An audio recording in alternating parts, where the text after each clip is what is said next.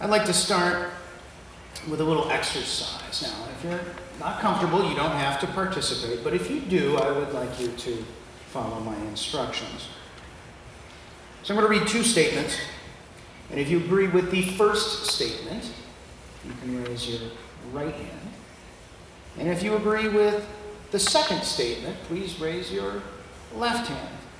Again, you don't have to vote, but please only vote for one if you do. Are we ready? I like chocolate. I like vanilla. Only vote for one. Muhammad Ali was the greatest athlete of the modern era. Michael Phelps is the greatest athlete of the modern era. So, right hand Muhammad Ali, left hand Michael Phelps. I believe in supporting our active military and our veterans. I believe in ending war. I would like to ensure that people of our country have decent jobs for decent wages. We need to convert completely to sustainable energy production immediately. Thank you. You can put your hands down. So we actually have a we have a problem in our culture. I know, coming from me, that sounds like quite a surprise, I'm sure. but sadly, it's true. And to be fair, we might have more than one problem. But there's at least one basic problem I'd like us to consider this morning.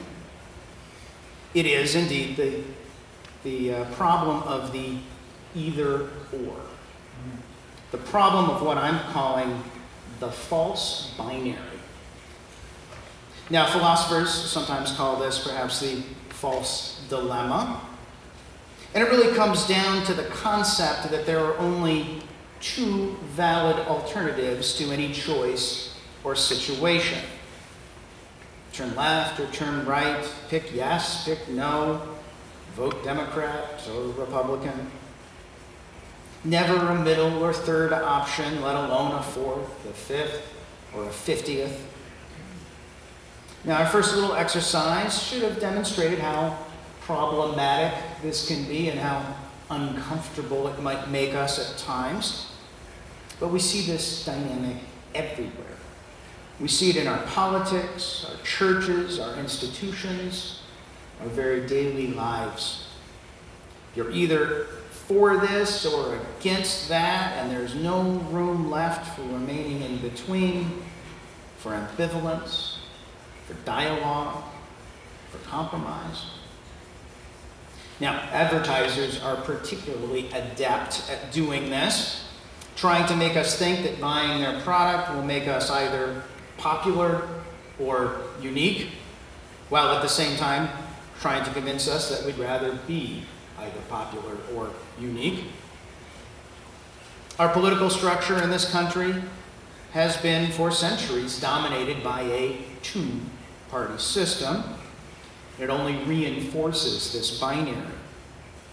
In primaries, more often than not, a voter votes the slate, selecting only for candidates from one of the two major parties. Likewise, a jury decides guilty or not guilty, nothing in between.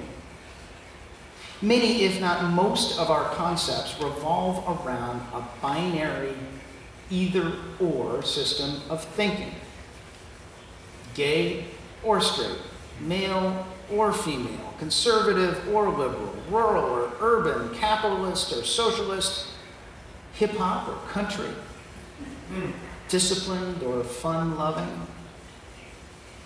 When we know, we know deep in our hearts that, as our fellow Unitarian Walt Whitman so aptly said, we contain multitudes.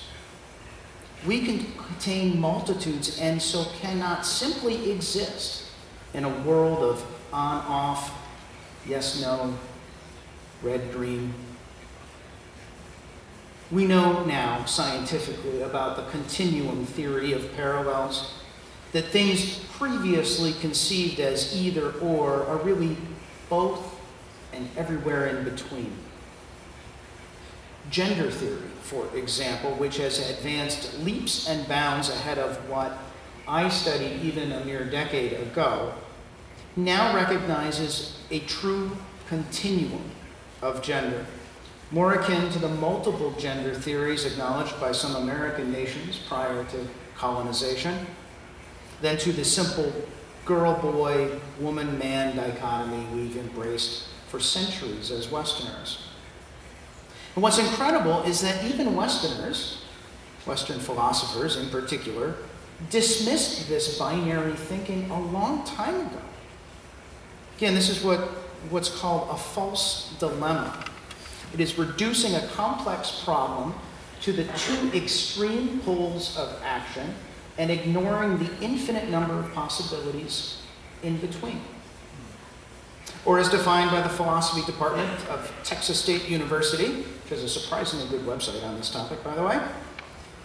And actually, this, this phrase is probably written by some poor grad student, teaching assistant, uh, but I like it anyway. It's a good definition. It says, when you reason, you reason from an either or position and you haven't considered all relevant possibilities, then you are committing the fallacy of false dilemma. Now, a fallacy is to logic as a flat tire is to a motorcycle race. It's a game ender. An exposed fallacy, either intentional or not, ends any logical argument's validity of being accepted regardless of how accurate the end result may be. So, that is to say, if a person makes an argument based on two possible decisions, and a third decision is proved possible, then their argument fails whether or not the resulting decision is indeed the best one.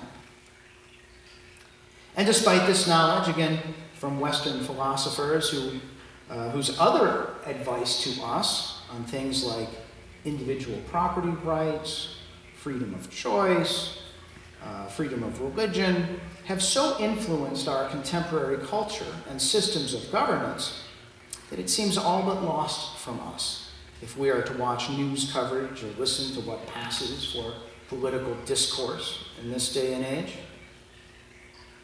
As there are over 7 billion of us living and breathing and contributing to humanity on this planet, we have simply too many perspectives, too many viewpoints and self interests for there to be only one truth. It simply doesn't make sense. What I see now from this pulpit is not what any of you see from your seats or what anyone outside this building sees right now. No, the only way we are lulled into that false sense of binary understanding is for the convenience and as the result of the unconscious and intentional manipulation of those in power. Those in power who seek to remain in power by limiting the options of the rest of us to absurdly reductive choices. This railroads us into believing, like the people in the song, that there is only one way to be successful and happy, locked in metaphoric and literal boxes of understanding, both of which are without true, enduring substance. Now, again, I'm calling this the false binary. Philosophers speak of the false dilemma. And writers often speak of this as the danger of the single story. When acclaimed Nigerian American novelist Chimamanda Ngozi Adichie is told by a student who has read her last novel that it's such a shame Nigerian men were domestic abusers like the father character in her book. She quipped back, Well, I just finished reading American Psycho. And isn't it a shame that all young men in America are serial murderers? She goes on to explain that it never would have occurred to her to think that an American character was somehow representative of all Americans. Because of America's cultural and economic power, she had many stories of America. She says she has read Tyler and Updike and Steinbeck and Gaitskill. But the same is not true for American story of Africa and leads to the flat and degrading images most of us conjure when, think, when asked to think about the 54 countries and one and a quarter billion people who make up the continent we simply think of collectively as Africa. This, Adichie explains, is the direct result of the storyteller. In our case, the dominant cultural norms of post imperial America. The same is true of our uh, aggregate views of Mexico and many other places we have visited or know particularly well. Now, some theologians in our history have pointed out this problem as well. The so called process theologians of the late 19th and early 20th centuries, by a, a man named Alfred North Whitehead, basically refuted the long standing monotheistic claim that existence, humanity, and the divine itself were static and immovable, and suggested rather that all creation, as is all experience, is constantly changing, evolving, developing. Whitehead and the other process theologians who would follow found in the reality of constant birth and death and rebirth a transience, an impermanence to reality that compelled them to look in places other than the absolutes of dogma and church doctrine. Given our transient and temporary natures, as individuals experiencing creation, there cannot be a simple yes or no answer when it comes to questions of faith, where you are either included in the kingdom of God or not, included in the community of love or not, without constant observation and reevaluation of the present circumstance, and to adjust our actions accordingly. But this is admittedly hard to do. It's hard. It is so much easier, so much more convenient to work from a binary to say yes or no without having to think or examine or observe or measure. That person is a bad person and I don't need to engage. Or that person is a good person and is my friend regardless of what happens. That issue is clearly one sided and I have no need to listen to the opposing view. But reality is so much more complex than these. We cannot confront an issue like police violence against our citizens of color without also acknowledging that our police are underpaid, underappreciated, and often thrust into some impossible situations, made worse by the proliferation of sanctioned and illegal firearms all throughout this country. We cannot address factory emission standards without also recognizing the families whose livelihood may be threatened in closing old businesses which don't meet current environmental standards and providing accordingly.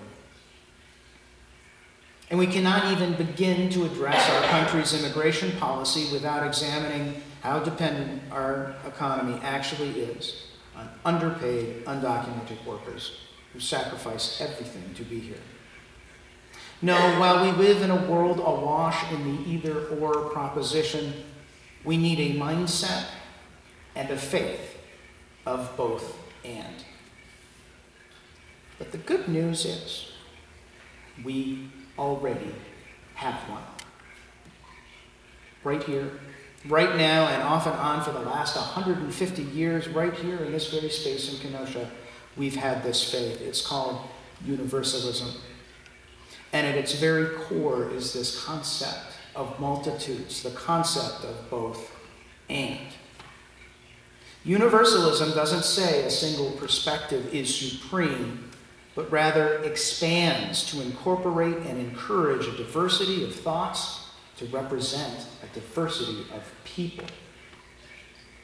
Universalism has said for centuries that we are all children of the divine, and therefore the divine is expressed in each and every one of us, not in a single person or a single gender or race or religion.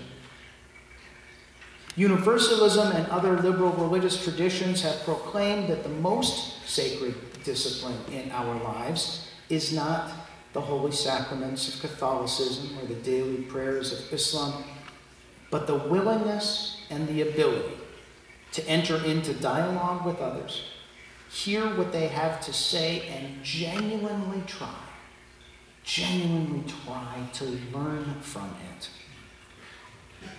This is a faith which nearly 2,000 years before the Big Bang, Big Crunch theories of cosmic creation and collapse said that we all come from a single source, and to a single source we shall all return. And as such, we are all important, we are all sacred, we are all saved. And so our individual opinions, experiences, and beliefs are relevant not only to ourselves, but to all of us. Again, nearly 2,000 years before the global environmental crisis began to be undeniable, universalism said that we are all in this together, that our own redemption is indelibly linked to that of our fellow human beings. This is what Theodore Parker was talking about when he said it takes the whole of humanity to do justice to the whole truth and what Dr. King famously called a century later the inescapable network of mutuality. That universalist concept of containing all at once, regardless of the differences among us. Universalism is the truth that holds all the diversity in one vessel of love and responsibility, affirming both the love to which we are subject and of which we are deserving but also the role we are to play in spreading this love throughout existence.